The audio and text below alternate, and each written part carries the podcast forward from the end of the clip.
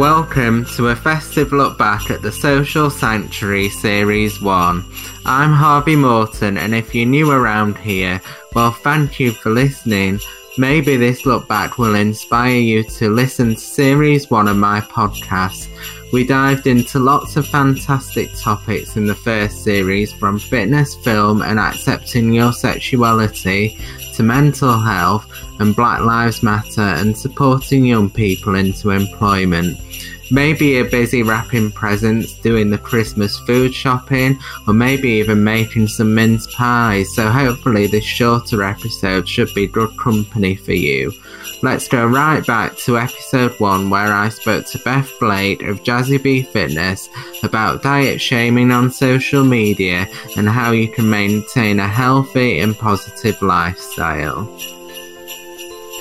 So let, us just talk about diets for a second because on social media I notice people diet shaming others all the time, whether that's a celebrity that's said that they're doing a diet or, or a normal person and that's been picked up on social media and then others are putting them down for the shape or size of their body or telling someone they need to lose weight what do you think to diet shaming to people say, saying things on social media like you don't need to diet you're too thin to be dieting or that food choices are ridiculous what's your opinion on all of that um, I think it's really sad, to be honest. It's extremely unfair. I think it's the people who are going through this, that's their personal journey and I don't think people need to be commenting, um, you know, negatively towards them. You know, people are going through a lot to get to where they are. You know, and I think that people, you know, people should be, we should be bigging each other up and supporting each other with that. And if people aren't doing that, I think they're, you know, something's lacking in their lives, and they need to find a new hobby. Yeah, I think it's extremely sad, and I think that um, it's it's unfair, and I don't think any anybody should be doing that to to each other. I agree. I think people, especially f- over the last six months, have become so critical of others on social media. I've had it a lot because I've tried to document experiences I've had visiting other businesses, going abroad, and people have been critical of my choices and said it's almost like the virus doesn't exist. And I just think, when did anyone feel like that they could call someone else out on social media for doing something that's their choice? And especially with diets something so personal it's it's no one else's business. About diets in general do you believe that people need to diet or do you believe that there are other ways of reaching your target weight or, or losing weight the word diet in general i don't i don't like to use that word at all. I think it's got some lots of negative connotations to it. And i think um, the word diet also often you know you think of it as having like a sell by date. So it, it ends at some point. And obviously if anything's just going to end at some point then you're going to revert back to where you were. Um, so i'm a big believer in lifestyle changes and small changes to people's little tweaks to what they're eating, their movement, and finding exercise they enjoy, and getting themselves in a positive mind frame whereby they see food in different ways, and you know, for fuel, for energy, and also to enjoy the foods that that they love, um, and not have to feel like they're restricting themselves from all the things they enjoy. So I think I feel very passionately about yeah people changing the way they eat and the way they live if, if that's what they choose to do but doing it in a really healthy sustainable way that they're that they're going to enjoy you know that then can be sustained for the rest of their lives Fast forward to episode 2, and I love chatting to Dan Bale and Joe Palmer from Open House Pictures about the importance of supporting cinemas. That's aged well, hasn't it? With Warner Brothers premiering their entire 2021 slate on streaming next year, who knows what will happen to cinemas, but it's important that we keep them alive I mean, Joe's most anticipated film of the year was Bond, and we all know what happened there. So Joe's Joe's got a, a special favourite, Andrew Joe, lined up.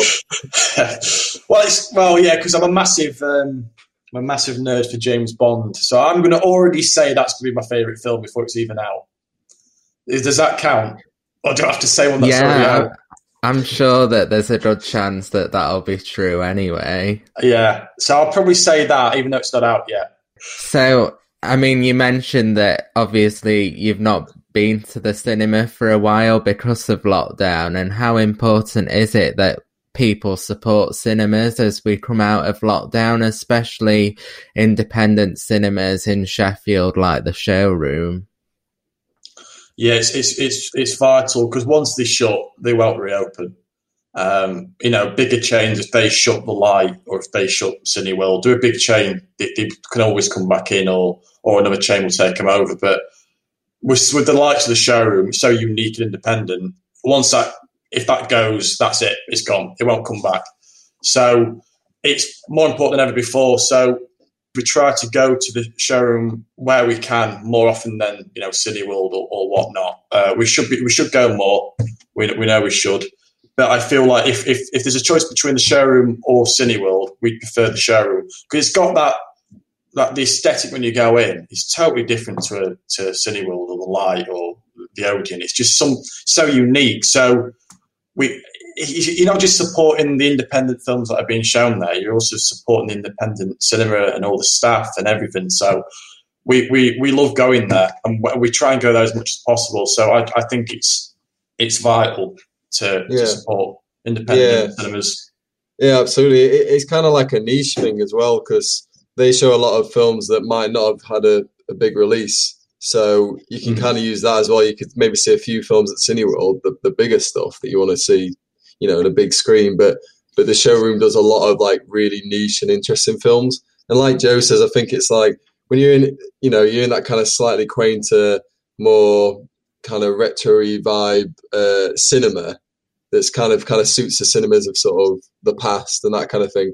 It, it has that different kind of vibe to it, and there's something quite nice about them, kind of that kind of old cinema uh, look and feeling. And I think it's it's just always great to go to these kind of places, you know, for the for the independence and, and supporting uh, places like that. I mean, there's obviously showroom Curzon, but even like smaller entities like you got like Film Riot and and and places like that where they'll just show films and they just make it an easy, accessible, and, and affordable way to go see a film.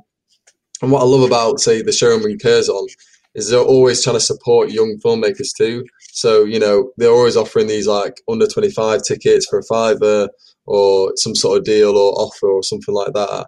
And I think, again, stuff like that, it's bringing people in to see films they might not ordinarily have seen uh, at the bigger cinemas in in something like that. And, and again, it's supporting it's supporting themselves. So, so yeah, you, you got to keep them going.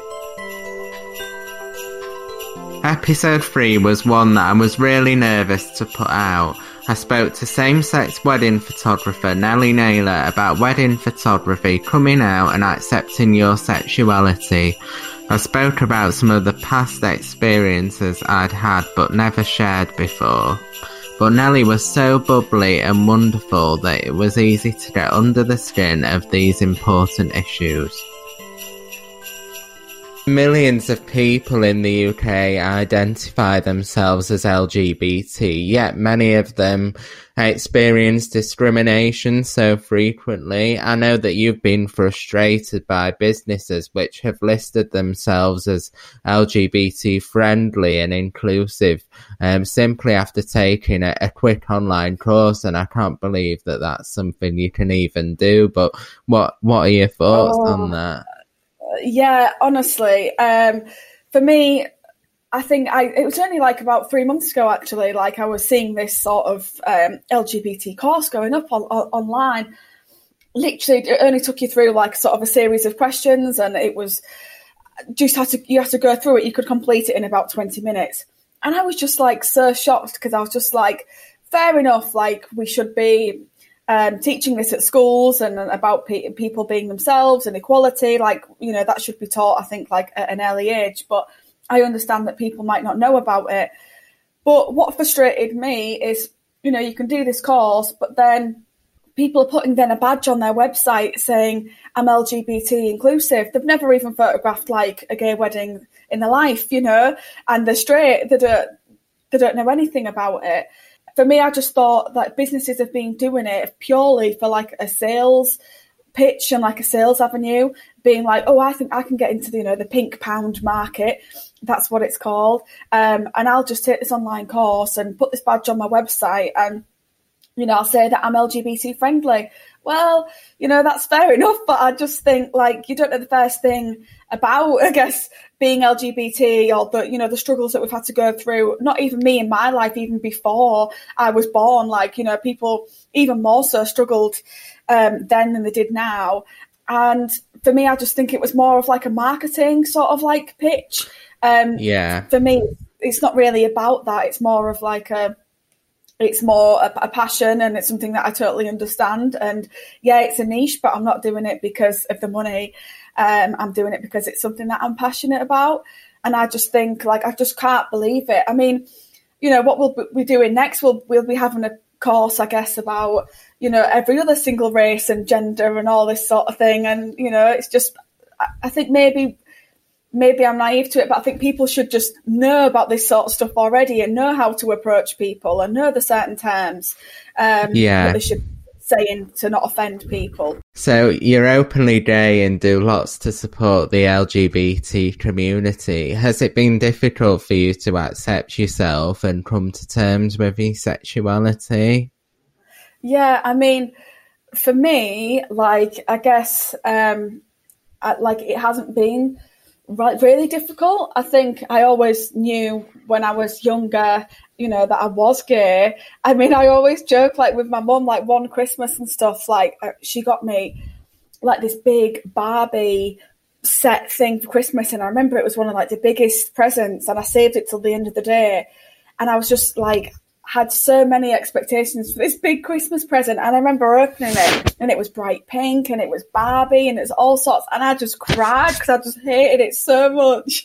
I just thought like, that is just like not me. Um, and anyway, I think like the next year, literally, I think my mum got me like a skateboard and like a flame hat and like a, a Walkman and things like that. And I think then she sort of understood, right, this girl's a bit different to the rest, you know?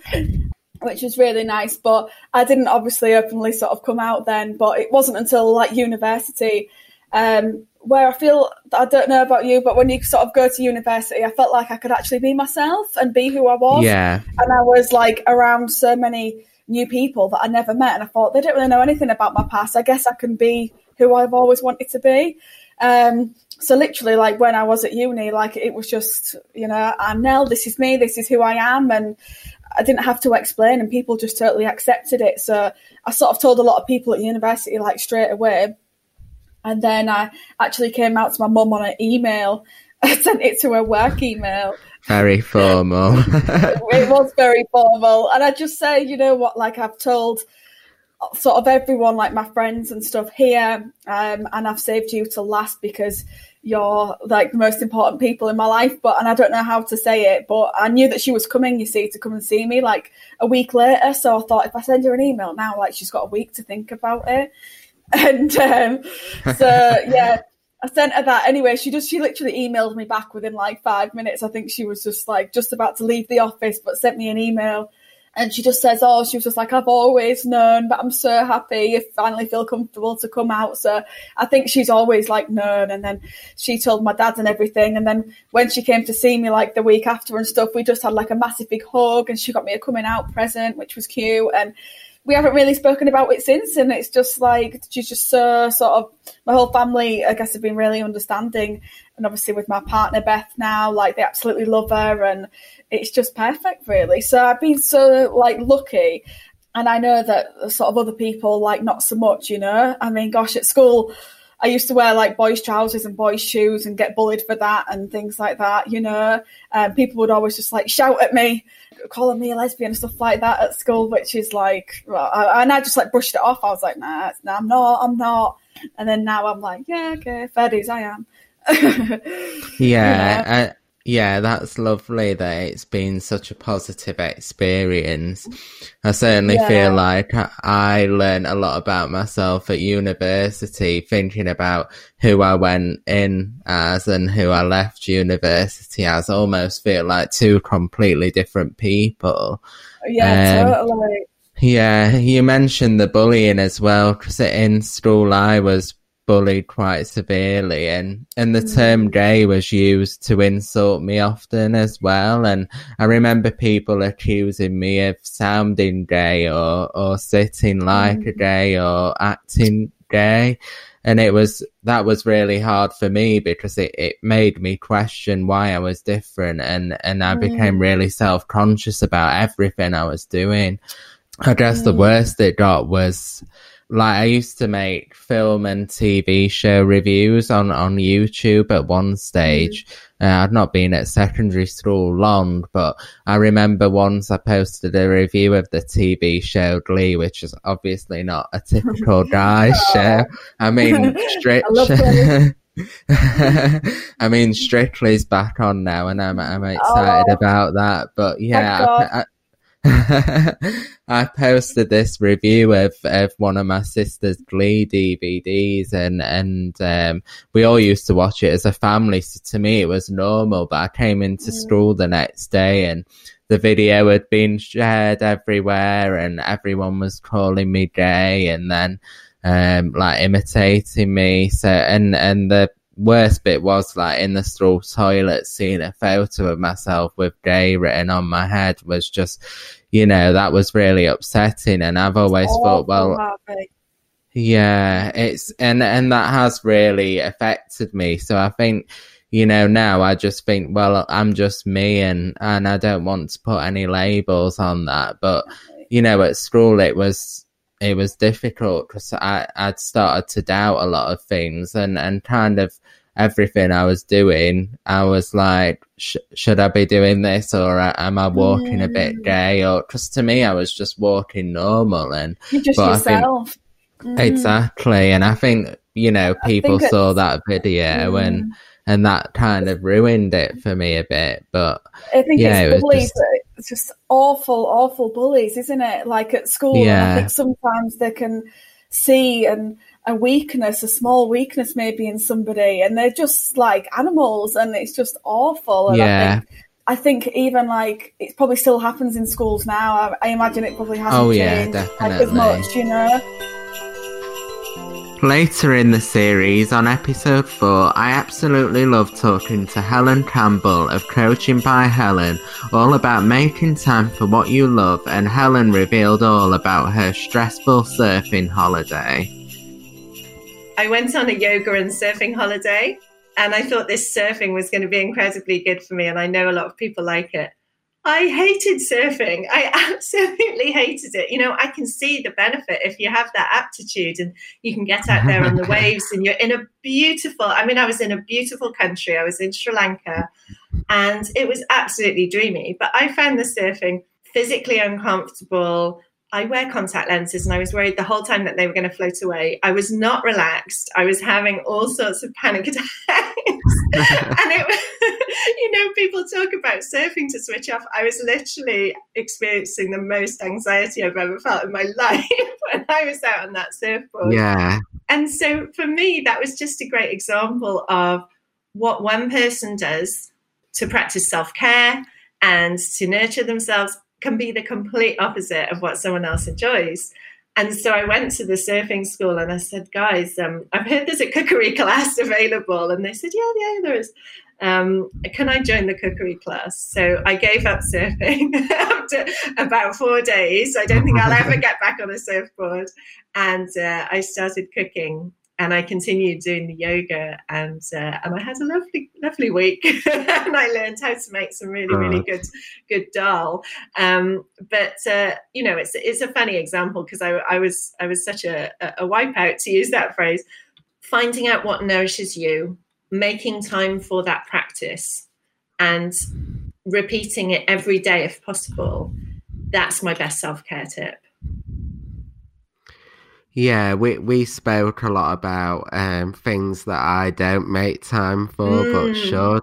And now, a year later, in my calendar, I put every little thing. So even if it's just to go to the gym or see a friend, or I put everything in there because then it it means I've got to do it because the Mm. time's already blocked out. Then I love that I, Yeah, before I'd be like, well, it's not in my calendar and I've not got time for it, so I'll just put it off and not do it. So, and I wasn't getting any time away from work, so that that really helped me and and it's interesting that you mentioned things that you've tried that other people love and mm. don't work for you meditation was one of those for me i tried so many different apps and i just thought sitting in a dark room i was just thinking about everything that i should be forgetting rather than actually doing the meditating so that was uh, like a no go for me. I love that you tried them though. It says so much about you as a person that you tried different apps because other people might say, oh, it's not for me without actually experiencing it. And you're coming from this position of experience, which is so great. And I think I'm I'm similar to you in that way. I got up on that surfboard, or I tried to, uh, several days running, morning and night, and and I'll give everything a good go before I decide that it's not for me so that's another kind of i think another self-care tip is to try things and see what what suits you and maybe avoid making assumptions of, of what's going to work and what's not. And i think that's always fun when we surprise ourselves by finding a new pastime or a new way of, uh, of soothing ourselves on episode 5, I spoke to lovely Laura Jane Rollins, CEO of Youth Employment UK, about how employers can support young people into work, and we also discussed how she likes to switch off from social media and negative news. And coronavirus um, continues to challenge the way we live and work, and young people as as a group face the biggest employment impact. Um, also getting a lot of negative press at the moment, and those furthest from the labour market are disproportionately affected, widening gaps in those communities. So, um, you recently started a Good Youth Employment Charter. What's that all about, and how can employers support it? Yeah, you're you're right on the challenge that there is for young people and, and the impact COVID has. I, I'm often saying it's not just a health crisis; it's an economic and well-being crisis. Coronavirus, it's hitting it's hitting all of us on all different fronts. But young people, you know, have had have had you know, think about the school leavers this year, those that would have done their GCSEs and A levels and left, graduated from university. I mean, what a year it's been for those young people, as well as others who've lost jobs or, or lost the support systems around them or lost loved ones. So, so yeah, there is a lot to do. Um, as part of our policy work, we work with um, the Youth Employment Group, and the group has identified we need to create a thousand opportunities a day to bring youth unemployment back to pre-COVID levels. You know, that's just huge as a challenge for this country. A thousand opportunities a day.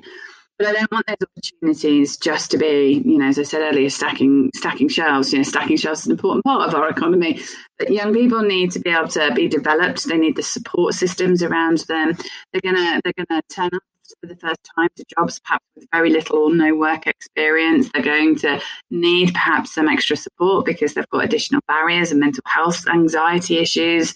So we need employers to be really youth friendly. We need employers to think about those young people and think about the quality opportunity they can create, the, the, the life changing opportunity they might create and put those wheels in motion. But for lots of employers, they don't know how to create good quality opportunities. They, they, they don't have the time. They're very busy. Businesses are firefighting at the minute just to survive in, in this economy. So we've created the Good Youth Employment Charter has always been with us as the Youth Friendly Employer badge has, but we've made them, we've, we've, we've revisited them and updated them because of COVID, and we've made them free to access. So any employer, whatever size, who wants to do something to, to help a young person or wants to be recognised because they are doing lots of good stuff, can now come onto our website. They can read through the charter, and if they agree to the principles of good employment, then we can give them the friendly employer badge. We can give them loads of advice and guidance. We can give them access to free webinars to help them understand how to embed good practice. But also, when they've got that badge, young people, you know, like you, Harvey, can identify those employers and know that when you apply for a job, you're going to get an employer who's more inclusive, who's thinking more carefully about young people, and that's that's kind of the the approach with the youth friendly employer badge. Yeah, I know that if I saw the friendly employer badge, I'd much rather apply to that organisation than one that didn't have that because I've certainly had my fair share of work placements where I've just been making tea and coffee rather than doing what I thought I was there to do or or where I've been told that I'm going to be put through a training plan and actually then that never happens. I, I really limit my access to news. Um, I, I, I, have to tune in at least once a day to make sure that where I live is not in lockdown. But other, otherwise, yeah. you know, I'm, I, I'm, I'm it's hard to reduce screen time. You know, I, I, like I use LinkedIn a lot, as you know, Harvey, and it's important to me to know what other organisations are doing and how we can mm-hmm. help and link things up. It's important that you know to see what's going on in policy. The government have probably created you know twenty different policies for young people over the last six months. So so I need to stay up to date on what's happening there too. So it's very difficult. I mean, get a puppy. That, and no, don't get a puppy. Don't, unless ready unless you puppy and your home is appropriately ready and you can look after a puppy, don't you? Know, gosh, but that's that stopped my screen time because I, you know, normally I would be, you know, before we got Bonnie, because um, our dog, our existing dog is quite old. We weren't doing so much walking with him, whereas now we've got Bonnie. We have to get up at six o'clock in the morning and walk the dog. Whereas I can't, mm-hmm. so I stopped having the cup of tea with the news in the morning because I have to go out and walk the dog. So she has helped with reducing my screen time, and just that bit of exercise. I'd stopped exercising because the gym was closed and I was working twelve-hour days. But actually, she's helped me kind of get back into a better routine of going yeah. for a walk and and and taking some time out. So exercise. Um, and and just be really aware of what you're reading and mm-hmm. if it's if it's hurting you you know if it's upsetting you stop doing it if it's useful and it's not hurting you then it's okay yeah if it's not useful and it's upsetting you then stop reading it make a cup of tea yeah i, I think that's fantastic advice because sometimes you find that you're reading the news and it is upsetting you, but you just do it because you feel like you have to keep up to date with, with everything. I know I became a bit obsessed with the news like in the early stages of lockdown and I just got to a point where I thought I can't possibly watch any more news. no more briefings. In the Series 1 finale, I had a fascinating chat with Chikumo Fusaka, blogger and entrepreneur, all about the story behind starting her businesses, Yuna, Mostly Muffins, and her blog too. I initially started off as a baker when I was probably 15ish. And that started because I wanted to go to the cinema with my friends. And obviously, you've heard this story many times.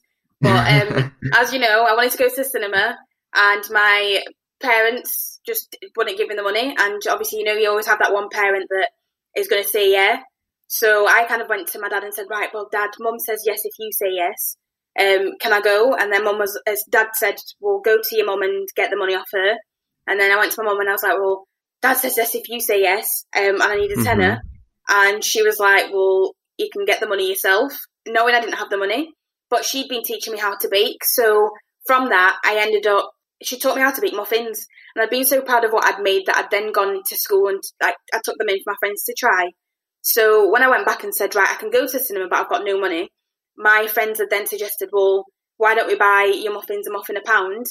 There were at least 10 of us back then. And well, then you could go to the cinema, have food, and you travel and come back with change. So not like great. that now, is it? exactly, but it was amazing because that's what kind of made me realise. Well, first of all, as long as they say yes to me going out, as long as I've got my own money, I never need to worry again. So that's kind of how my journey started with that. And then I was lucky enough to end up consulting for a baking mix company. And that's where um, my next business idea came along. So I used to go to supermarkets, um, the top main ones, and pitch.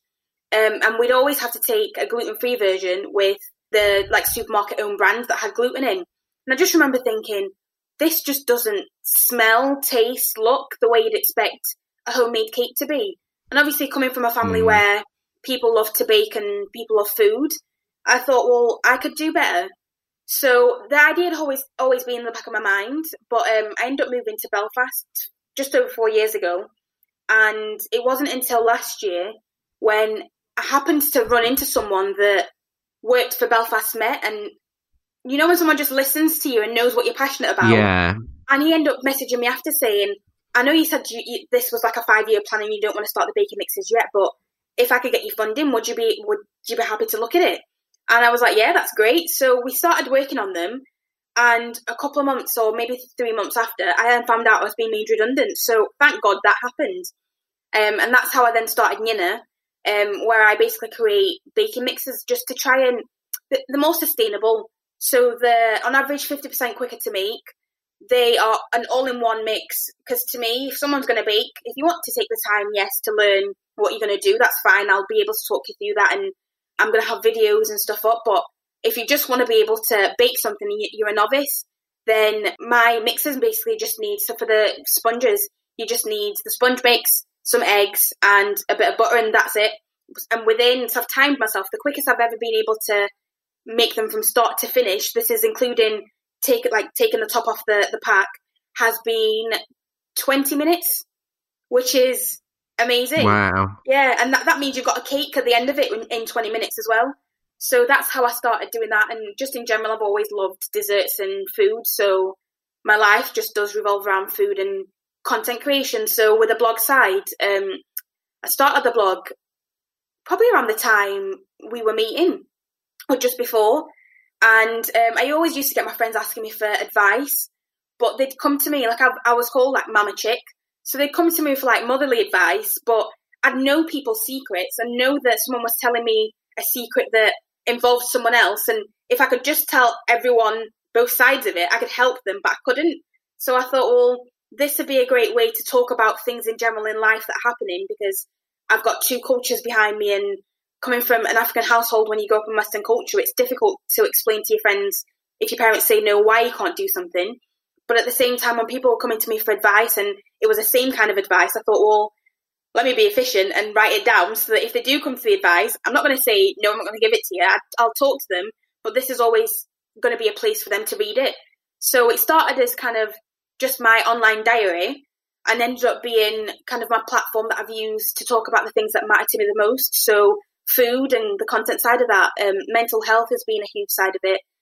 Being in an interracial relationship and even just the dating scene itself, it's been really great to be able to kind of just open up about life without having to be too open because I think that every time I start blogging, people that I wouldn't ever think would even read the blog get in touch to say, "Oh, it really helped me." So I've always said I'll carry it on. Wow, because yeah. as, yeah, because as long as I'm helping one person, that's all that matters. Thank you so much for listening to these festive highlights, and a huge thank you to all of my Series 1 guests too Beth, Dan, Joe, Nellie, Helen, LJ, and Giacomo. It blows my mind that people are still listening to my podcast every day, and I can't wait to return for Series 2 in February 2021. There were a few people who told me that I'd never be good enough to start a podcast, so to have had so much lovely feedback on Series 1 is something that I never thought would be possible. Despite the pandemic and everything, I've learned so much about myself this year, and this podcast has created so many opportunities for me, so I'm truly grateful to all of you for listening. So, up yours to anyone who told me that this podcast would be rubbish, and I'll leave you all to go and watch Love Actually for the hundredth time this year.